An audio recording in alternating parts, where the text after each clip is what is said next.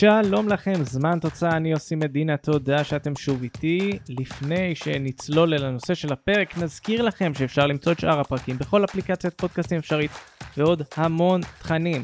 גם בפייסבוק, זמן של מספרים, גם בחשבון הטוויטר שלי. יאללה, אל הפרק. תראו, ישראל סיימה את דרכה במונדיאליטו, ההתרגשות בשיאה. עכשיו רק נשאר לשאול, לאן מכאן? האם זה שישראל הגיעה לחצי גמר המונדיאליטו אומר משהו? את הטורניר הזה התחלנו בניסיון להבין מה קורה לשחקנים שמצטיינים.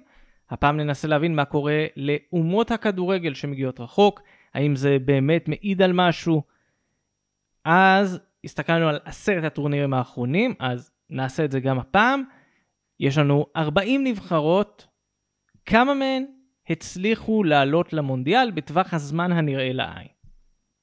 אז האמת שהרוב, אפילו הרוב המכריע, מתוך 40 נבחרות שהגיעו לחצי גמר המונדיאליטו בעשרת הטורנירים האחרונים, 28, הנבחרת הבוגרת שלהן, הופיעה במונדיאל שנערך מיד אחרי הטורניר, כלומר שנה או שלוש שנים אחר כך, תלוי בטורניר, או טורניר אחד אחריו.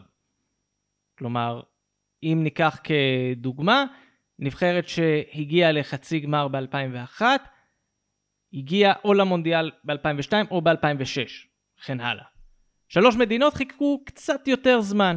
קולומביה שהגיעה לחצי הגמר ב-2003, המונדיאל הבא שלה היה ב-2014.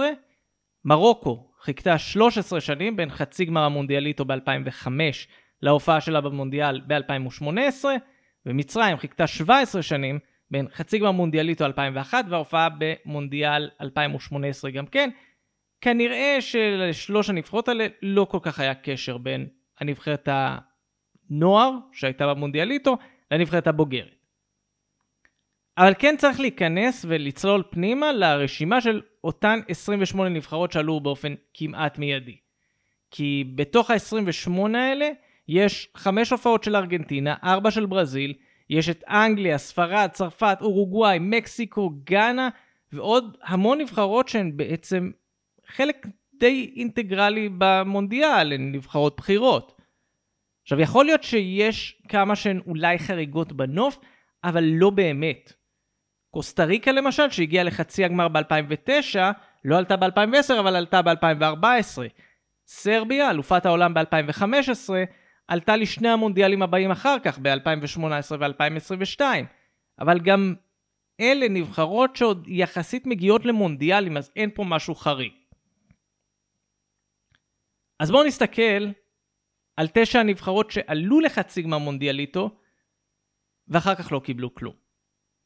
שתיים מתוך התשע צריך להוריד זה איטליה ב-2017 וב-2019, שכביכול נכנסות לסטטיסטיקה בגלל הכישלונות של נבחרת הבוגרים בלעלות למונדיאל, אבל לא צריך להסביר מי זו איטליה.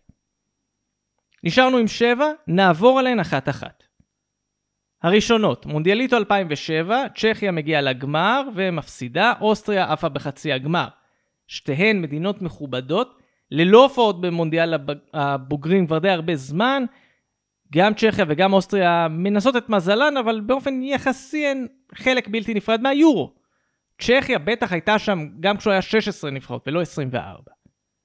אחריהן, 2009, נציגה אחת מחצי הגמר, הונגריה. ההונגרים לא עלו למונדיאל מאז 1986. ב-2016 הונגריה רשמה קאמבק ליורו, היא הופיעה גם ביורו 2020, ובסך הכל נבחרת סבירה ברמה האירופית.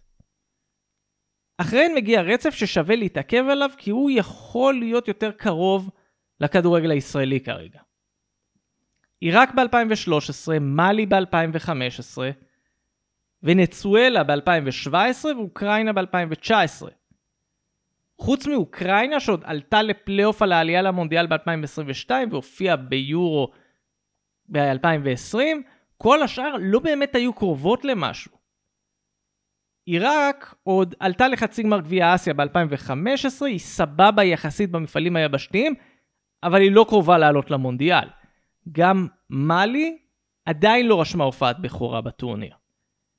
ונצואלה זה בכלל קטסטרופה, היא הנבחרת היחידה מתוך עשר בדרום אמריקה שלא עלתה למונדיאל מעולם. בקמפיין האחרון של מוקדמות מונדיאל 2022, היא אפילו סיימה אחרונה בבית.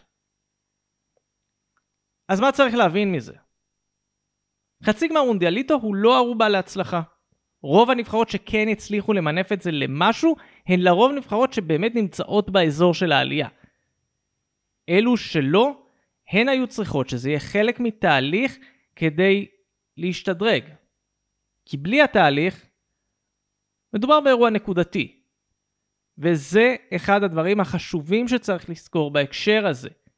ללא תהליך, ללא חזרתיות, ישראל לא תצליח למנף את חצי גמר המונדיאליטו להצלחה אמיתית וארוכת טווח בנבחרת הבוגרים. האמת שגם דיברנו על זה יחסית לא מזמן, פרק 101 על הצעירים של שווייץ, ואיך תהליך הדרגתי חיבר שם שתי נבחרות צעירות, אחת בגביע העולם עד גיל 17 ב-2009 והשנייה באליפות אירופה עד גיל 21 ב-2011, שתיהן התחברו ויצרו בסיס משמעותי לקראת ההצלחות העתידיות של הנבחרת. עד שזה יקרה, נמשיך להתכונן, לקוות שנקבל עוד רגעים קטנים כאלה, ובעיקר נגיד תודה על קמפיין יוצא דופן של הנבחרת. בעוד שבועיים תצטרף הנבחרת הצעירה, אני לא יודע אם היא תצליח או לא תצליח, אבל צריך לראות האם הנבחרת הצעירה תצליח להמשיך לעלות לעוד יורו, האם נבחרות הנוער יצליחו להשיג עוד דברים, וכמובן האם השחקנים שראינו וליווינו אותם בשבועות האחרונים, האם הם יצליחו למנף את הקריירה הלאה. נחכה ונראה, נקווה לטוב.